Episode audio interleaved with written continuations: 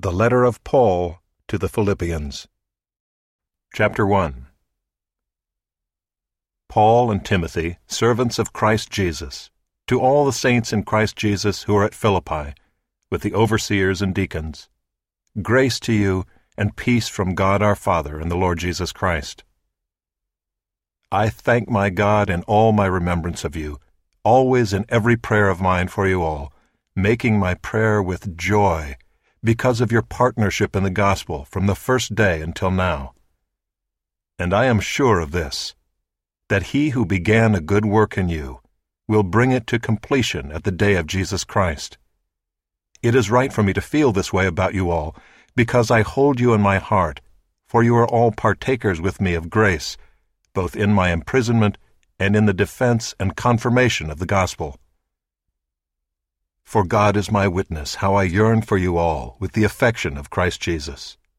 And it is my prayer that your love may abound more and more with knowledge and all discernment, so that you may approve what is excellent, and so be pure and blameless for the day of Christ, filled with the fruit of righteousness that comes through Jesus Christ to the glory and praise of God. I want you to know, brothers, that what has happened to me has really served to advance the gospel so that it has become known throughout the whole imperial guard and to all the rest that my imprisonment is for Christ. And most of the brothers, having become confident in the Lord by my imprisonment, are much more bold to speak the word without fear.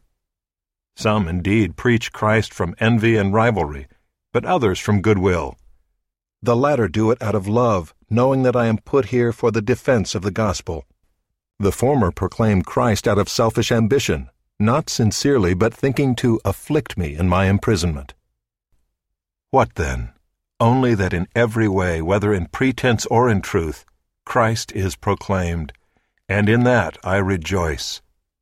Yes, and I will rejoice, for I know that through your prayers and the help of the Spirit of Jesus Christ, this will turn out for my deliverance, as it is my eager expectation and hope that I will not be at all ashamed but that with full courage now as always Christ will be honored in my body, whether by life or by death. For to me to live is Christ, and to die is gain. If I am to live in the flesh, that means fruitful labor for me. Yet which I shall choose I cannot tell. I'm hard pressed between the two. My desire is to depart and be with Christ, for that is far better but to remain in the flesh is more necessary on your account. Convinced of this, I know that I will remain and continue with you all, for your progress and joy in the faith, so that in me you may have ample cause to glory in Christ Jesus because of my coming to you again. Only let your manner of life be worthy of the gospel of Christ, so that whether I come and see you or am absent, I may hear of you that you are standing firm in one spirit with one mind striving side by side for the faith of the gospel, and not frightened in anything by your opponents. This is a clear sign to them of their destruction, but of your salvation, and that from God. For it has been granted to you that for the sake of Christ you should not only believe in him, but also suffer for his sake, engaged in the same conflict that you saw I had and now hear that I still have.